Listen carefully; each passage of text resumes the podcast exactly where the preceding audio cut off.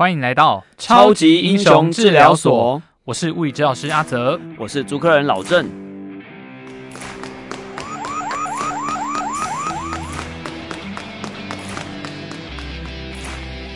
这一次钢铁人的问题。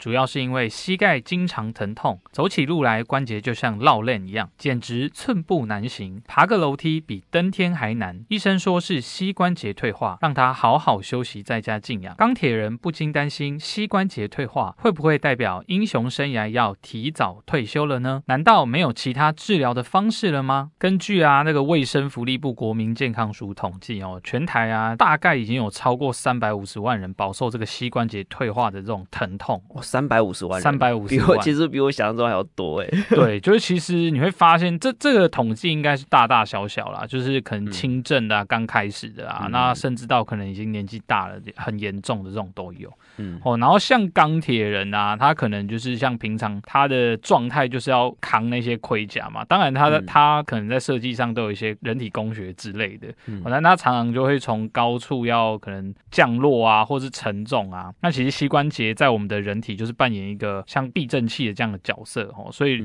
当可能它的使用啊，或者说哎我们的体重啊，或者工作形态会需要常常去负重的话，哦，很很常就会让这个关节加速的退化哦。然后关于这个膝关节退化的问题啊，我们今天就是一样要请主客人老郑来聊一下哦。这个退化性膝关节炎它一般来说会有什么常见的症状吗？哦，这个聊到膝关节的退化这件事情哦，其实我本人 就有吗？其实也有一点，其实哦，其实我听到说。说你刚刚讲说是呃三百五十万人的时候，嗯，虽然一开始有点惊吓，嗯，但是后来想，哎、欸，我自己好像也有，所以感觉好像。好像是蛮 make sense，对，就就其实它还蛮常见的，对，因为它其实跟、嗯、尤其现在的人的生活形态也其实有高度相关。嗯哼，那像我们的爸爸妈妈或者阿公阿妈那一辈，或许呃劳力的的或者工业的农呃算是说农业啊或者工业生活比较多一点，哦、那可能可以比较理解说哦，有一些粗重的工作啊，久站久走，或许退化的来得早是可以可以想象的。嗯哼，哦，但是为什么连我们三四十岁的人，哎，可能都还会有一些退化性关节炎的现象哦，的确，因为像现在可能大家的工作形态已经不跟那个台湾早期可能要种田啊，然后一些、嗯、一些比较劳作的工作，可能都以坐办公室为主了。那还是这个退化性膝关节炎的问题，看起来好像也还没有说因为这样文明的进步，然后降低对。对对对啊，因为主要坐姿的生活哈，其实会让你的关节长时间的摆在弯曲的姿势。嗯哼，好，各位听众朋友，我们来做一个测试哈，就是你现在如果是坐着的话，你轻松的把脚放直，不是用力伸直哦，是轻松的放直，然后放脚跟就落在地板上，然后你去感受一下现在膝盖的那个压力跟柔软程度，然后接着呢，你再把膝盖弯起来，就是弯起来就坐着，然后把膝盖就是平常的坐姿，然后把脚弯的比较多一点，你去感受一下弯着跟伸直的时候，那个膝盖前侧的压力是不是有一些差差别？嗯，对，好像看起来有点不太一样。对对对，有一点感觉，哎，弯的时候感觉压力会稍微比较大一点，紧一点点的那种。对对对对对，哈，像你现在只是弯个几秒钟，你就觉得哎，有一点差异，才差几秒而已就有感觉到。可是今天坐姿的工作者，他是一天都弯好几个小时。对，没错，对，所以这个整个力量就是有点像滴水穿石，看似无害，但是它就会慢慢的去把你的膝关节压坏、磨坏。嗯，对，因为我们的膝的问题。对对对，我们的关节软骨哈。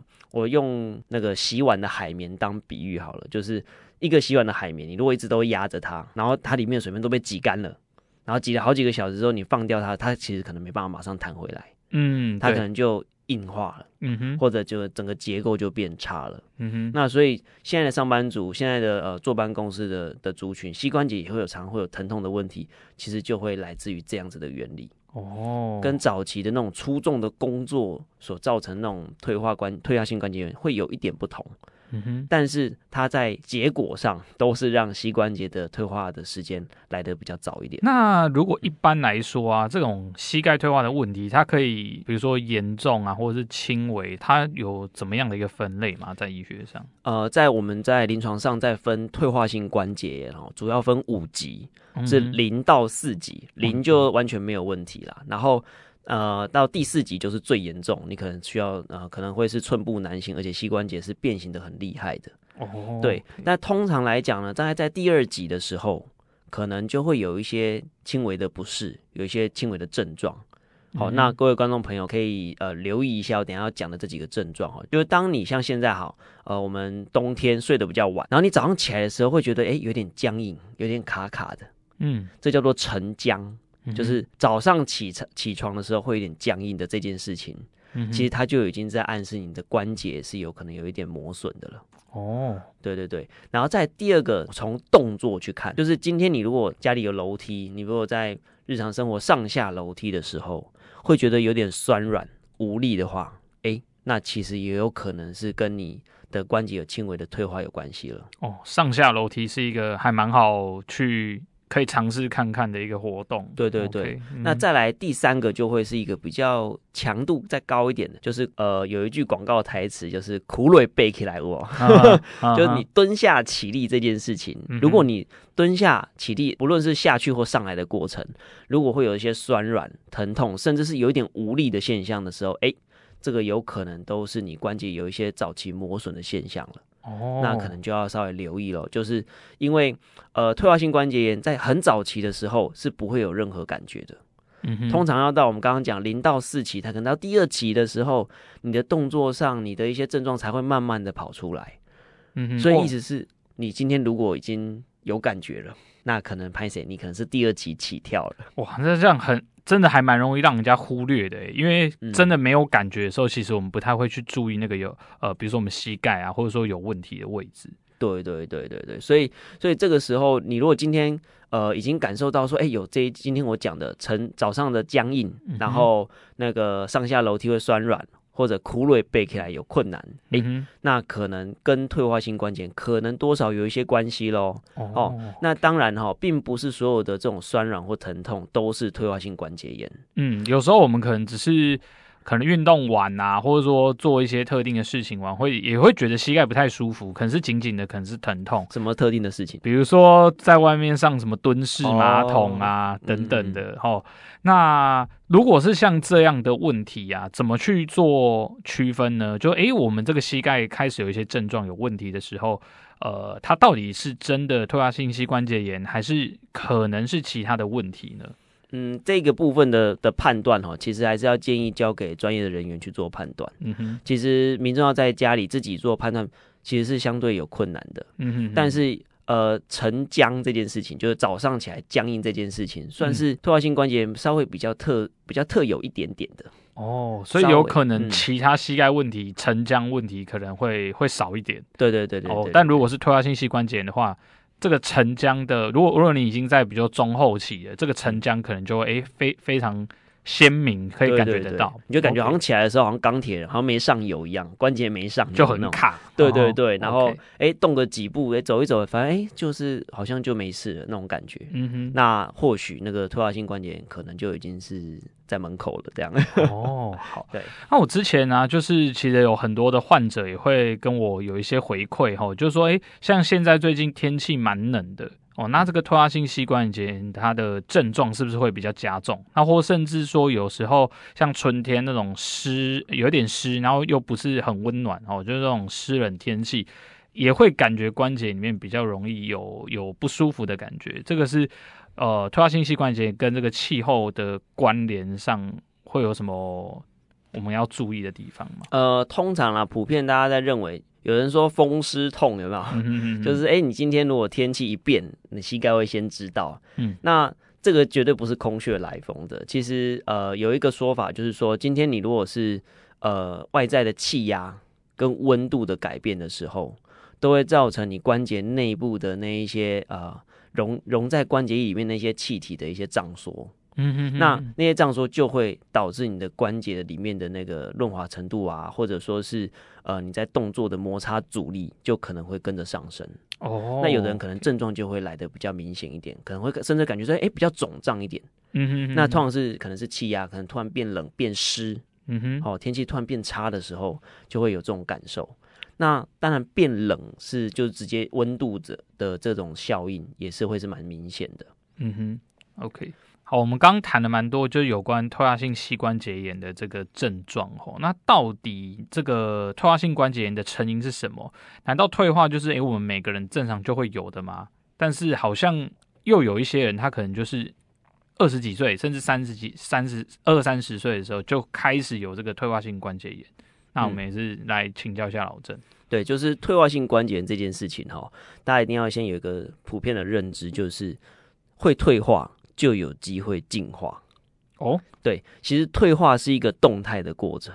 嗯哼，那退化退化的意思就是说，你今天你长的速度，就是你自己软骨增生的这些修复的这个速度，呃，远低于你磨损的速度的时候，嗯、这个时候那个进化跟退化的那个天平就会往退化的那方那一方去倾斜。嗯哼，哼，所以我们在做治疗的的这个原则呢，就是怎么样去找到让你磨损很快的这一些原因子。然后把这些危险的因子拔除掉，嗯，降低它磨损，然后一方面呢，去增加它的愈合，嗯哼。所以像市面上很多一些治疗，比如说你去看医生的时候，医生给你的呃一些营养的补充品、药品，嗯、或者说给你请你去做复健，嗯、去做一些仪器的治疗，甚至有用一些针剂去做处理，这些都是要促进你愈合的，嗯哼。所以今天各位听众朋友，如果你有退化性关节的困扰的时候，万一你被宣判退化退化性关节呢，嗯、千万不要太早放弃自己。嗯嗯哦，因为那个退化这件事情其实是动态的，而且你如果今天还是四五十岁当打之年的话，其实你的进化速度其实还是呃指日可待的。只要你找到对的方法，去把你的磨损速度降低，然后把你的修复速度提高，其实它都是一个蛮。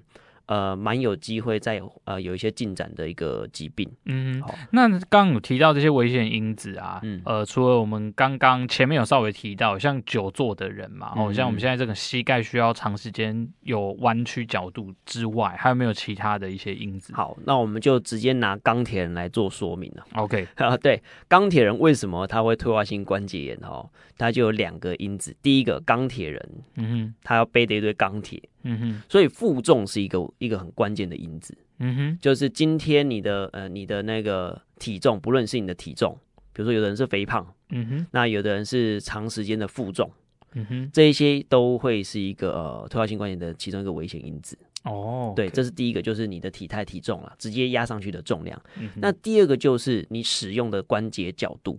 嗯哼。就是你今天如果是久转久坐的工作者，哎，关节就可能是弯在那边，那可能那个关节就会被软骨被压压迫的比较厉害。这是久坐的。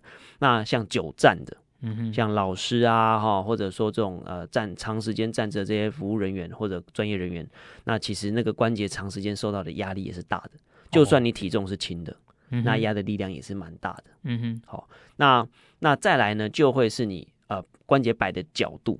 嗯哼，对，就是关节摆的，比如说你呃长时间蹲，嗯哼，你的工作形态会需要很多的蹲跪，在这边给大家一个参考哈。如果你的行走的时候，你的关节的负荷是大概是体重的一到两倍的话，那你的蹲跪姿的时候啊，你的关节的负重就会是高达体重的八倍。哦，哦，差很多哦。对对对对.给大家一个大概的一个概念。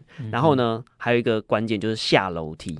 嗯哼，下楼梯的时候是七倍左右。嗯哼，这个好像大家比较比较可以想象哦，上下楼梯其实对膝盖的那个，对对对，很多人都以为说，哎，是不是上楼梯？上楼梯比较累，感觉上楼梯应该磨损比较多。事实上不是，下楼梯的时候其实磨损可能是更多的。嗯哼哼，对，这个是呃，尤其如果是有在喜欢登山、喜欢健行的朋友，对哦，就要特别留意，因为很多喜欢登山跟健行的朋友。常常遇到这个关节炎、退化性关节炎的时候，哎，可能常会被医师宣判说，哎，你要休息了，嗯哼，你不能，再爬了，对，不能再爬了。这个时候对他们来讲是一个非常大的心理创伤，嗯、身心俱疲了哈。所以其实有这样子的一个动运动习惯，但是又呃有受到退化性关节炎困扰的朋友，其实你也不用太过担心。呃，对于这些。呃，爬山啊，或者登，不论是你登郊山，或者是重装登山，哈，其实有一个关键就是你的行程的安排。嗯哼，你可能要尽量安排，就是把下山的行程，把它安排的稍微时间要稍微宽裕一点。嗯哼，让你可以比较迂回的下山。其实这个时候，你的退化性关节带对你的行程带来的困扰，就会可以就有机会降到最低。哦，OK，对，这是算战略上的一个。的一个问题，就是说你在安排这个活动的时候，就需要考量进去的。好，如果是行走的时候啊，这样看起来我们就是要稍微去注意一下我们可能使用关节的方式啊，然后包含我们的负重哦，无无论是你背东西还是你自身的体重，这其实都对于这种站站姿或者在行走的生活其实还蛮关键的。那如果是长时间坐姿的朋友，要怎么预防退化性关节炎呢？坐姿的朋友们，哈，其实关键就在于你坐着的时候关节的角度。嗯哼，大家还记得刚刚我给大家做的测试吗？你把膝盖弯到底跟放到最直都是轻松的状况的情的轻松放着的情况之下，是不是越弯你的关节的压力那种感觉压迫感是越重？对对，所以呃，你就必须要在把在你的呃日常生活在工作的时候，试着让你的关节避开这样子弯的过头的行为。像有的人坐在椅子上坐没坐相，有没有会盘腿啊？然后或者把脚呃盘呃那个缩在椅子上啊？嗯，这个蛮常见。对，还有一个更常见的就是你会把脚勾在踩在椅子的那个轮子上。轮子上面。对对对。嗯、那这个时候，当你的脚呃放到你的膝盖的后方下方的时候，就是在你的臀部下那弯着的时候，嗯、其实这个关节压力就会很大。嗯哼哼。那尤其你如果专心正在工作的时候，就很容易忘记这个时间。嗯，对，所以那个滴水穿石的力量就慢慢在累积，慢慢把你的软骨开始压迫，然后软骨就开始变直变性。所以在临床上，我们会看到有一群人坐久的人，他会有一个问题，就是软骨的软化。嗯哼，就是呃，我们在正常的名呃正确的名称就是髌骨股骨的软骨软化症候群。嗯哼哼，对，就是我们膝关节的前方有一颗膝盖骨，那个三角形的那颗膝盖骨，那个膝盖骨其实是会动的。那它跟我们大腿骨的末端呢，会有一个相接的关节面。当你的关节的弯曲的角度越大，它那个关节面接触的压力就会越大。嗯哼，要它它接触的角度就很小，而且会压力集中在某一些位置上，所以这个时候那个局部的软骨就很容易不舒服。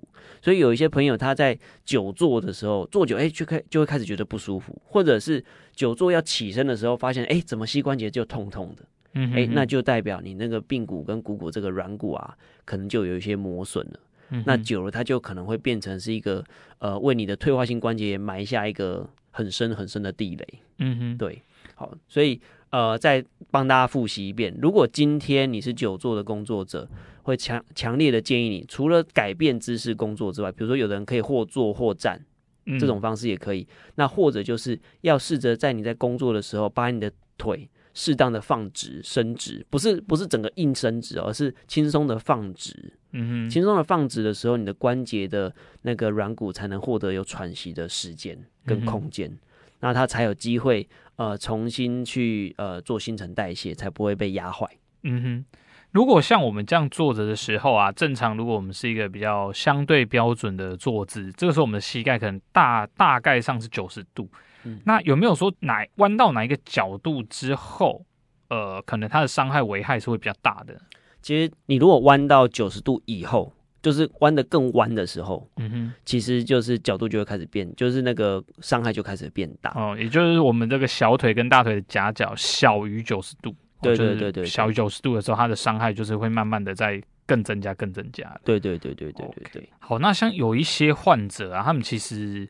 呃，可能他们的身高哦比较高的，或者说稍微比较娇小的人，嗯、他们在办公室可能就是坐那种统一规格的椅子啊。是，是有时候可能就会觉得，哎，好像椅子很矮，那那你的脚就要弯比较多。那或者说娇小的人会觉得，椅子太高了，那他脚就会悬空。如果像针对这样问题，有没有什么一些好的解法？解法对，对，对，所以这个这个故事告诉我们哦。无论你长得太高还是太矮，可能都会有退化性关节炎的这个风险。对对对对 对。那先谈太高的好了。OK，太高的人呢，哈，因为你要把你的你如果正正坐好坐满的情况之下，你的膝盖可能是稍微。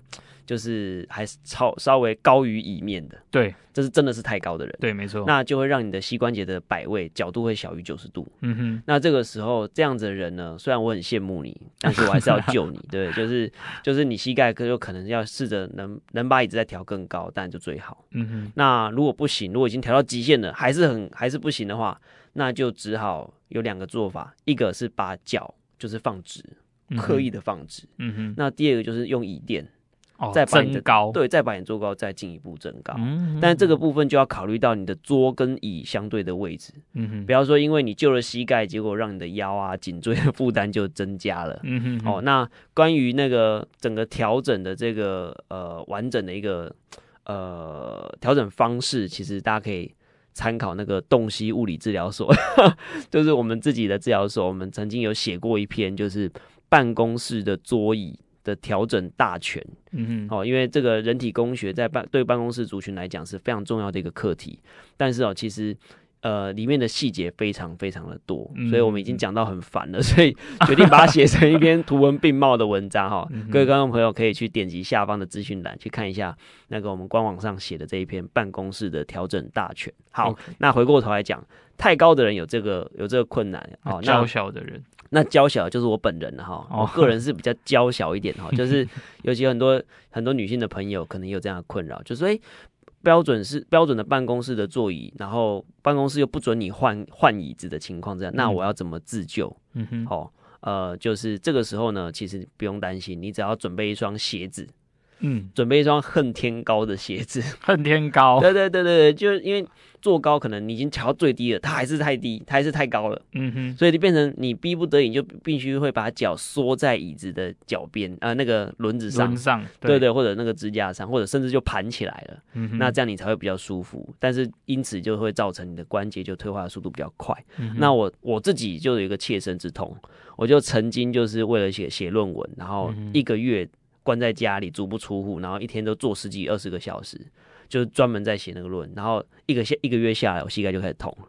哇，一个月，一个月而已，速度很快。对，一个月，但是它当然就是一个生活环境的变化太大了。嗯哼，原本都有在运动，然后突然关在关在家里一个月都不运动。嗯哼，然后整个关节的那个代谢程度就很差，然后又这样子盘着腿，我坐姿又很差，就盘着腿在在写论文，所以这个时候关节就哎。欸很快就软化跟退化就不舒服了。嗯。好，那回过头来讲，今天你如果是身材比较娇小的朋友，你今天如果说遇到一样的状况的时候，很简单，就是我刚刚讲第一个，就是把脚垫高，嗯，把脚底板可以踩的这个平面垫高。不论你是要垫电画布啊、垫鞋盒啊，或者你准备一双恨天高的鞋子，嗯嗯，放在办公室的桌子下面，准备让你的工作的时候可以套上去、穿上去，暂时的踩上去。嗯基本上一个大原则就是你要坐好坐满，注意哦，这个是大原则，就你一定要先是坐好坐满，椅背要靠着，然后椅子要坐到最深处，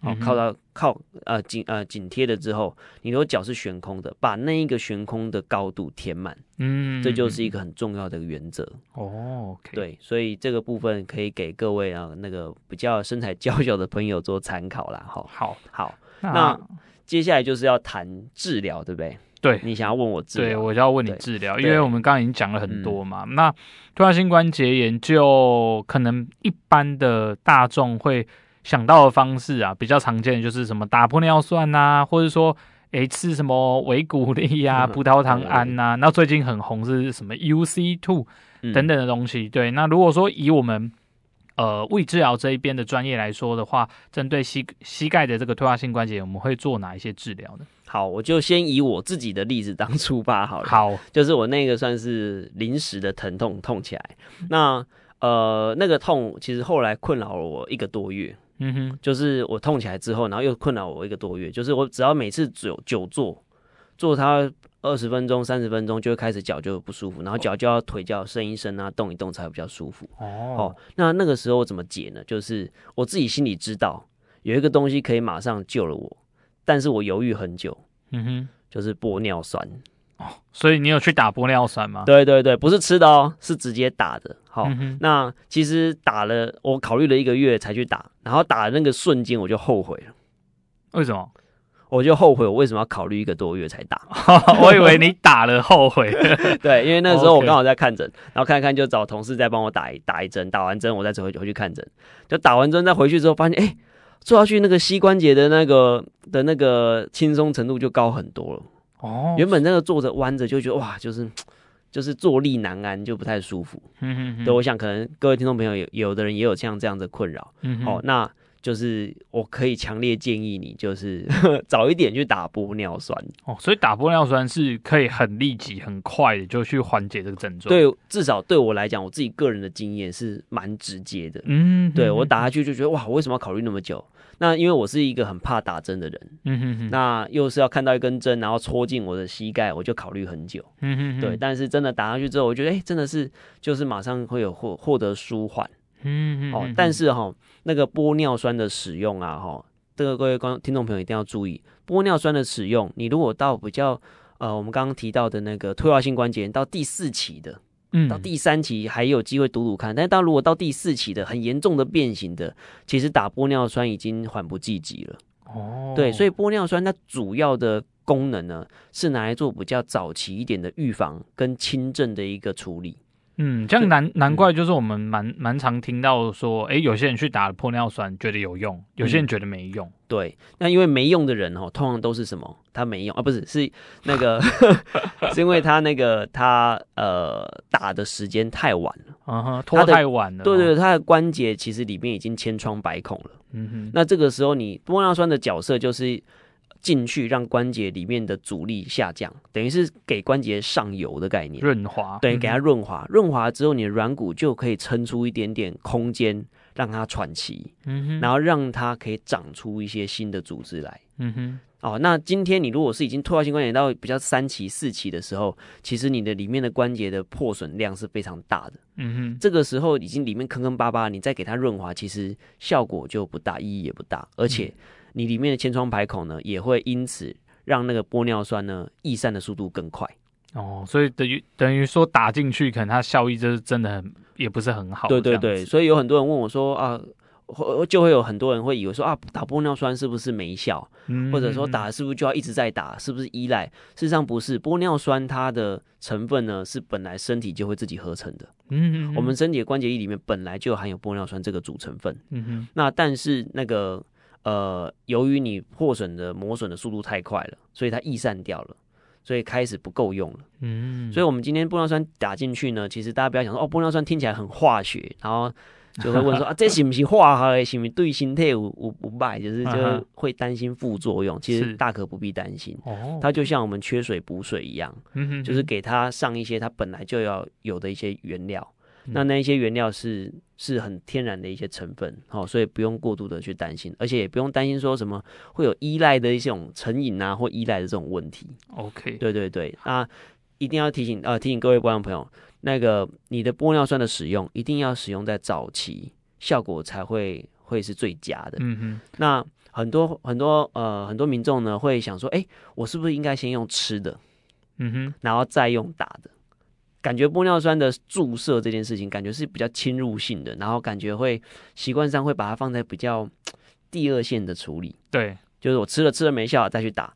事实上刚好相反，其实我会强烈建议我临床上的患者，就是如果能够早期施打，你就可以降低你的那个磨损的量，而且创造关节软骨重新生长的空间。嗯哼，它它跟呃打玻尿酸跟吃的东吃那些补品进去的关系，就像你在盖。盖一栋大楼一样，嗯哼，你今天准备了一堆原料，你吃了一堆原料进去，但是里面没有空间让你盖的话，嗯哼，那你可能那个吃的东西都是浪费掉了。嗯哼，你想象的是，哎、欸，你吃下去可以进到关节，事实上不是，你吃下去都从后面放掉了 都进到马桶里面去了。哦，那其实就会非常的可惜。嗯，所以其实我会强烈建议，呃，有退化性关节炎困扰的，你只要是在初期、中期的这样子的一个。的早期的退化性关节炎的话呢，我都会强烈建议早一点去打玻尿酸。嗯哼，那就算是自费的，我会也会建议就是就跟医师谈一谈，看能不能自费就直接先打。哦、因为现在玻尿酸其实也不不贵，大概一剂大概一两千块就可以就可以搞定。嗯哼，好，那有的疗程可能长一点，可能要两剂或三剂不一定，但是它的效果是很立竿见影。对于早期的初期的退化性关节炎是非常。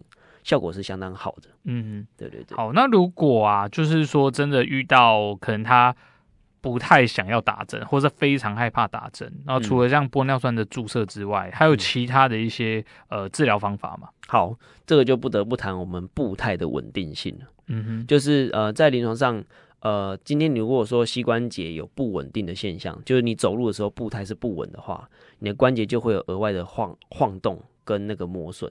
嗯，所以呃，你如果说还不想要去用玻尿酸这种侵入性的治疗去处理的话，你就必须先去重新看一下你的步态是不是稳的。如果是稳的话，接着就是很很重要一个动作，去运动。哦，OK，去运动，因为今天你如果有运动的时候，其实你的关节软骨的再生能力就会远比没有运动还要来得好。嗯哼，但是前提是你的运动过程当中，你的关节是稳定的。嗯哼，对，很多人会说啊，关呃膝关节退化是不是就不要运动了？嗯哼，很多人会很担心说啊，我退化了，那我是不是都不要动？嗯哼，那事实上你如果都不动，反而对关节是一个很很潜在的伤害。嗯、你以为不动就没事吗？不是，你不动的话，你关节的代谢速度就慢很多。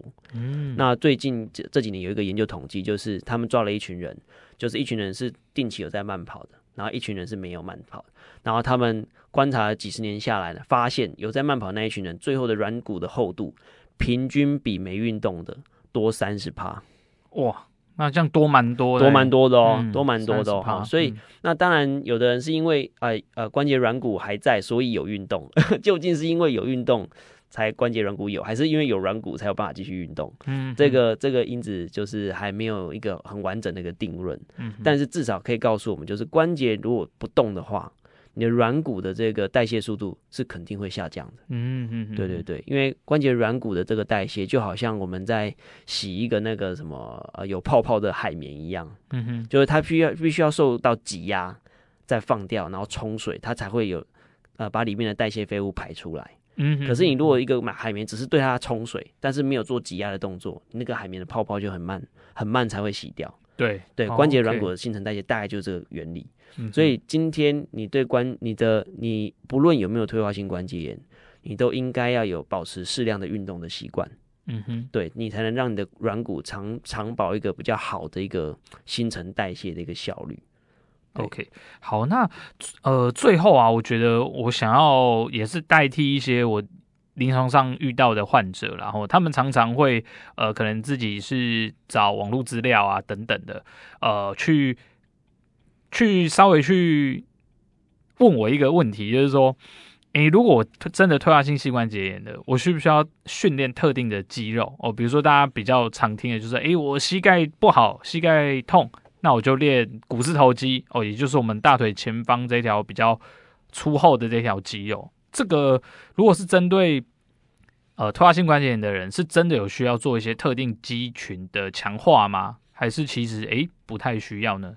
呃，其实我会建议啦，就是因为最常听到患者他被教的罐头运动，就是坐在膝呃坐在椅子上，然后把脚伸直，然后放下来，伸直放下来，罐头运动。对对对，就是可能挂个沙包啊，或者加个弹力带啊，但是都是大概都是大概都一样的类型，就是、嗯、呃坐着，然后把脚伸直啊、呃，那个放下来，踢腿。对，那但是在这边要提醒大家哈，这个动作，如果你今天是连走路都有困难的人，嗯。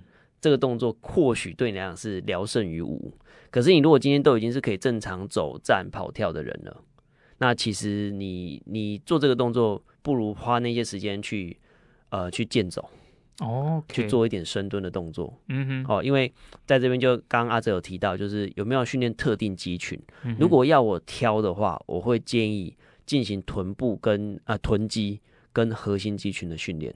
哦，这个我相信可能很多观众朋友会觉得很讶异，就诶，明明是膝盖问题，但反而要加强的是臀部还有核心肌群的训练。对，因为呃，退化性关节炎出现在膝盖的时候，你如果今天再让大腿就是呃股四头肌的的收缩的强度再跟着再上去的话，嗯，你可能反而会增加那个关节磨损的那个压力。哦，okay，对，所以其实在，在在力学上，其实你应该要试着把。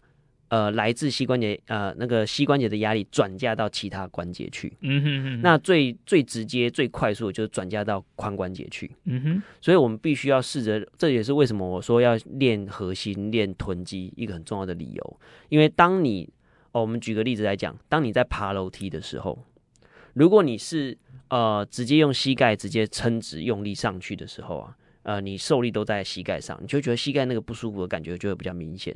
可是你如果今天在爬楼梯的时候，你先弯腰，嗯哼，就是你跨步一步往上往上爬的时候，跨上去之后，然后你做一个弯腰的动作，然后上去的时候顺势把腰挺直，嗯哼，也把腿伸直。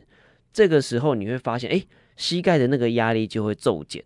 嗯哼，这个原理就是什么？就是我们试着用核心跟臀肌来取代那个膝关节的动作。嗯哼哼。所以这个时候乍看这样，哎，一样都是爬楼梯啊，但是它里面的那个。用力的内容跟成分就不一样，嗯，它对膝关节的那个压力的减轻的这个程度就会非常的来的非常的高，哦，okay. 对，所以你如果今天要在家要做一些训练，你如果而且你又有膝关节退化性关节的困扰的话，其实可以请教一些专业人员去带你做一些轻的深蹲的动作，嗯哼，哦，不用到真的整个完全大便蹲那个程度，但是适当的强化你的核心肌群跟臀部的肌群。绝对对你来讲是有有利无弊的。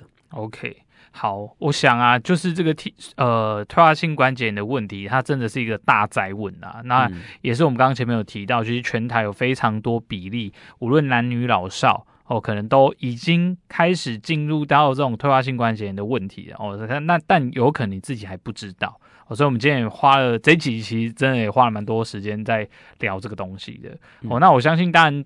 针对这个退化性关节炎，还有很多相关的一些议题可以聊啦。所以各位听众朋友，如果你有其他衍生哦，比如说我们今天没有谈到的问题，好一些疑惑的话，也欢迎留言给我们哦。那我们会在我们呃卡关告解室的这个单元呢，去回答各位听众朋友们的问题。好，那以上呢就是我们今天的超级英雄治疗所。那马上呢就让我们来进入下一个单元卡关告解室。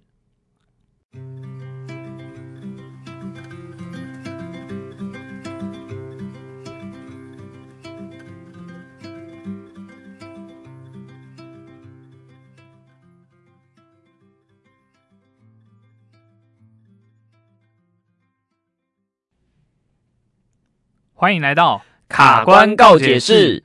好，又来到我们卡关告解室这个单元啦。吼，那我们会针对。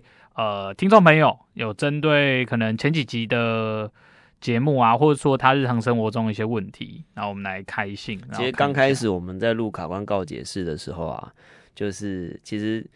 第一集的时候，那些题目是我们自己想的，因为根本没有人要鸟我们，所以后来后来开始呃，有陆续收到真正的听众朋友来来信的询问，就是哇，每次开信箱都很兴奋这样子，嗯、或是有一些是我们可能在治疗所看诊的时候，呃，一些患者啊，哦，一些患者会问我们的一些问题，哦，那我们也就是分享出来，然后因为可能大家会遇到相同的一些问题，哦，那我们马上来看第一个。好，第一个这一个，她是一个家庭主妇哦。那几年前她不小心有闪到腰哦，她可能在做家事的时候哦，那之后她就会常感觉到她的左腿啊，会有一点点麻麻热热的哦。那长时间左就呃久坐久站，会觉得腰痛不太舒服。然后他担心是这个椎间盘突出啊，他就很紧张哦，因为他可能呃看了直呃椎间盘突出好像就要动手术啊，然后想要请问我们有没有一些其他的治疗方法？好，椎间盘突出说真的，针对这个问题，我觉得我们之后可以再录一集节目来谈，然 后因为它也是一个蛮蛮大的议题。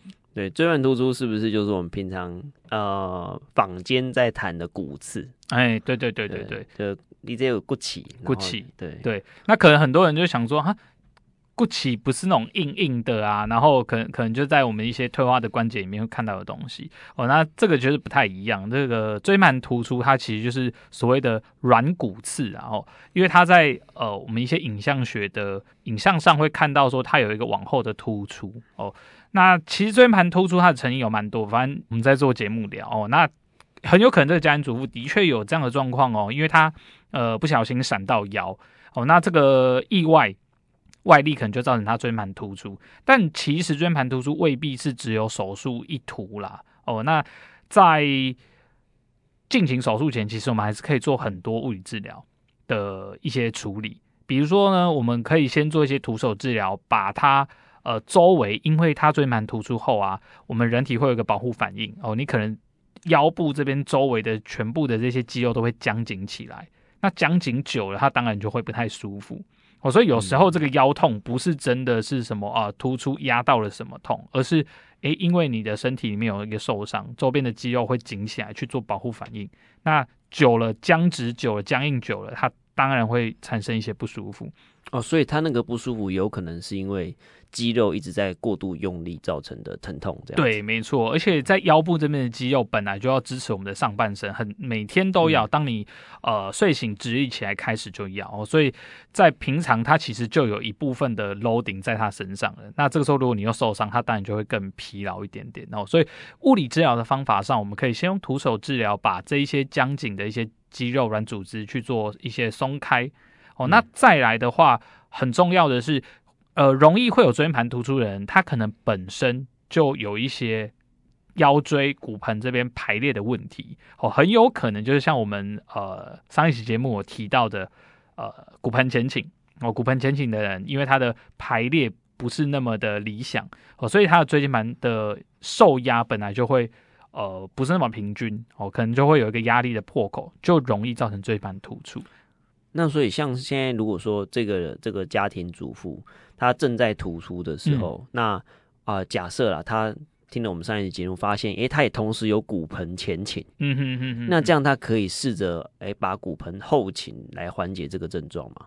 好，诶，这个有有一点结果论哦，因为有时候椎间盘突出的时候，它的症状表现没有那么典型，哦，跟我们可能教科书上不一样。有一些人他在椎间盘突出后，可能放在后倾的位置会舒缓，嗯，但有一些是诶，稍放在后倾，它也会不舒服，就会有一种拉扯感，嗯，对。那这边我提供一个，如果说诶，真的你不小心闪到腰，然后会有那种牵一发动全身的感觉，甚至没有办法起身走路，只能坐着或甚至呃躺着，没有办法动的话，嗯、急性的椎椎间盘突出其实有一个很好的解法哈，嗯、大家可以准备一个。呃，枕头或是大卷的那个棉被，把它卷起来之后啊，嗯，我们趴在上面，那这个枕头跟棉被的位置就放在我们大概肚脐骨盆这一带，我们的整个人好像挂上去一样，嗯、用趴着的方式，嗯，这时候你的整个脊椎跟你的背就会呈现一个弧形，是。对，在这样的摆位下，其实呃可以。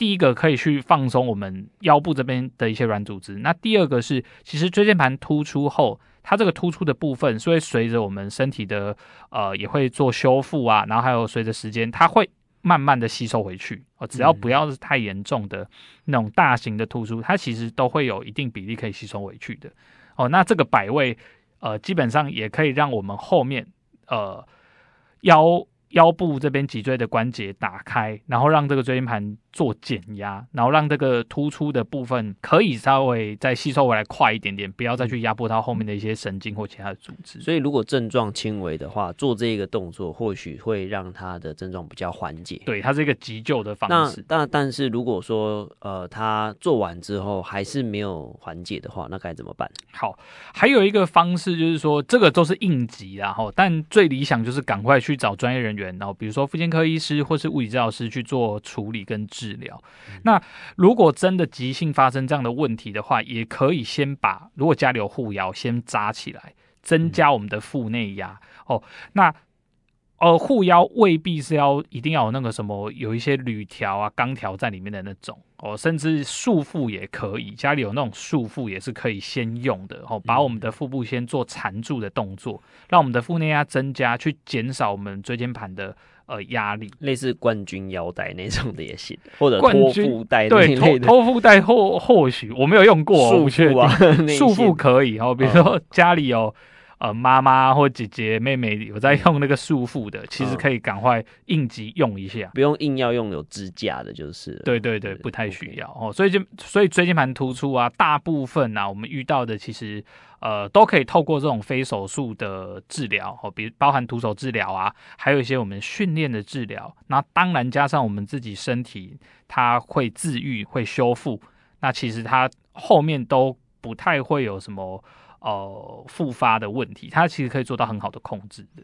嗯，这个我就真的是很非常认同，因为我自己也曾经发生过。哎、嗯欸，那其实老郑，你其实心态不改好，我好像很多东西都自己发生过。对，对，就是三折肱的乘凉衣嘛，对不对？那我超凉的，好不好？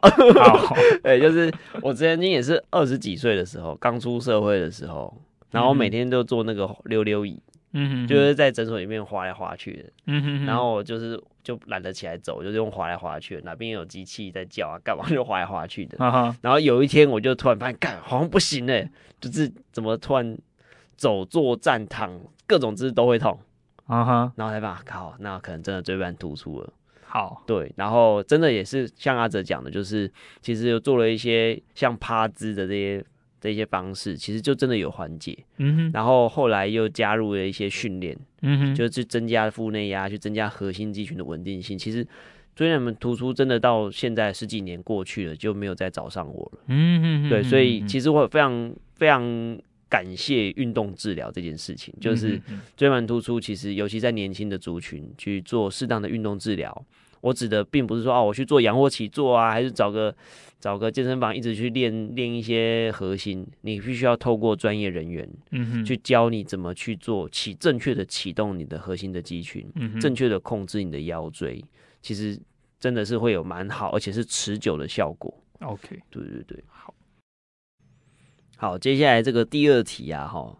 这个算是我主科人的领域了哈，就有一个有一个听众朋友说，他的工作啊作息都很规律，然后也都有保持运动的习惯，然后但是他发现呢、啊，一直以来哈，他的那个鞋跟啊都磨在外侧，嗯，就是两脚两脚都磨在很均匀的磨在外侧，然后他一直觉得自己是不是有什么。什么绝症？有什么病啊？绝症，对，因为他会想说，奇怪，我应该脚跟不是应该要磨在正中央才对嘛？嗯哼，但为什么我都磨在外侧？对，这是一位一位单身的女性这样子。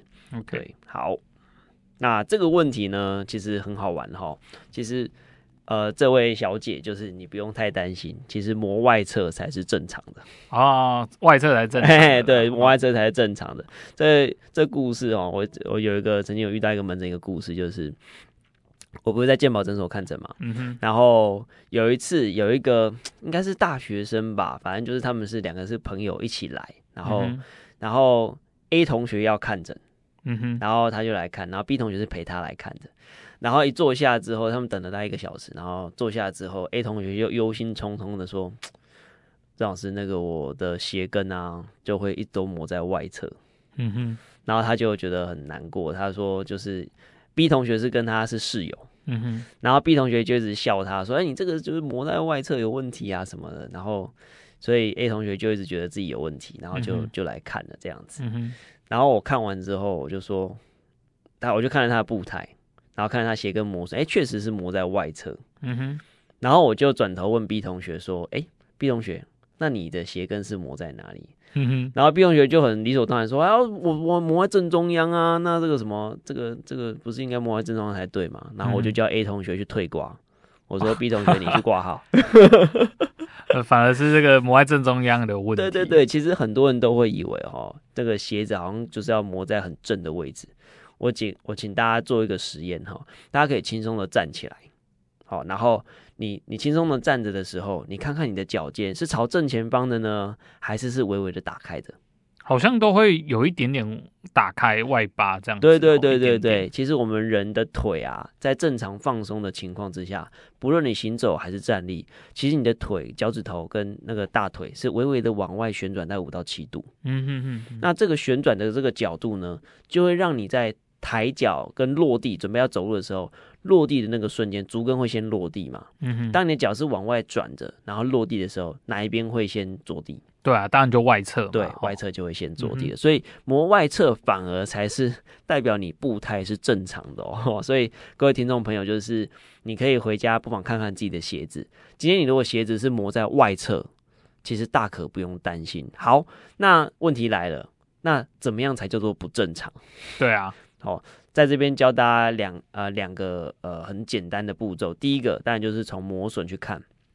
那我们刚刚提到磨到内侧或者磨到正中央，其实就代表你的步态可能是有问题的了。嗯哼，尤其是什么？尤其是你如果磨到内侧的时候，通常代表你足弓垮的程度是相当高的。OK，这我们在讲步态的分析的时候，我们会讲说这个叫是呃，这个会是比较倾向重心内偏的。嗯哼哼，就是你在走路的过程当中，足弓那个那个脚跟的压力啊，它正常来讲是落在脚跟的压呃脚跟的偏外侧。嗯哼，然后随着你脚的呃体重踩上去之后，往前推进的过程，那个重心压力的重心呢，应该会沿着我们足部的外侧往前推进到脚掌，嗯哼，然后在脚掌区再转回来，呃，回到大概第二指左右的位置，然后再从第二指那边出释放出去，嗯哼，大概的的整个整个进程是这样。但是今天如果你的重心是过度内偏的，就代表你的足弓可能在行走的过程。脚脚踩重量上去的时候，它会整个垮进来。嗯哼哼，垮进来的时候，你的脚的旋转啊，你的足跟的落地的落点就会完全被破坏掉。嗯哼哼，所以这个时候你的身体，呃，身体其实会试着想要去抵抗这件事情。嗯哼，所以今天如果你只是轻度的重心那一偏，轻度的扁平进来的话，其实身体是可以去抵抗它的。这个时候还是会是磨在外侧，但是一旦它垮得很厉害的时候。身体就一下子完全放掉，就啊放掉 hockey 啊，所以整个就是就垮到内侧。对对对，这我们叫做生物力学上的崩溃。嗯哼哼，就是身体其实想要抵抗，但是已经超过那个的变形量，已经远超过它能抵抗的那个极限了。嗯哼，这时候就一下子一股脑的往内侧压。嗯哼，所以今天你如果观察到你的鞋底是磨呃鞋跟是磨在内侧的时候，这个时候就要千万小心了，因为这个时候代表你的变形的量是已经。大大的超过了你的身体能够代偿的极限。嗯哼，对对对对，希望这个呃这个回答有回答到这个观众朋友的问题。好，那个这个鞋子磨损的问题，其实真的还有蛮多故事可以聊的啦。哦，那以这个以这一题的结论来说的话，正常的话，我们的脚跟是呃鞋跟的地方应该会磨在外侧。哦，如果你已经磨到中间或是内侧的话，诶，可能就已经有这个足弓过度塌陷哦，也就是我们之前有谈到的这个功能性扁平足的可能跑出来了。哦，如果这个时候你还有搭配有一些脚痛的症状，就一样哦，就是赶快去找呃专业的物理治疗师哦去做协助了。OK，好好，那以上呢就是我们今天的节目喽。我是物理治疗师阿泽，我是足科人老郑，我们下次见，拜拜。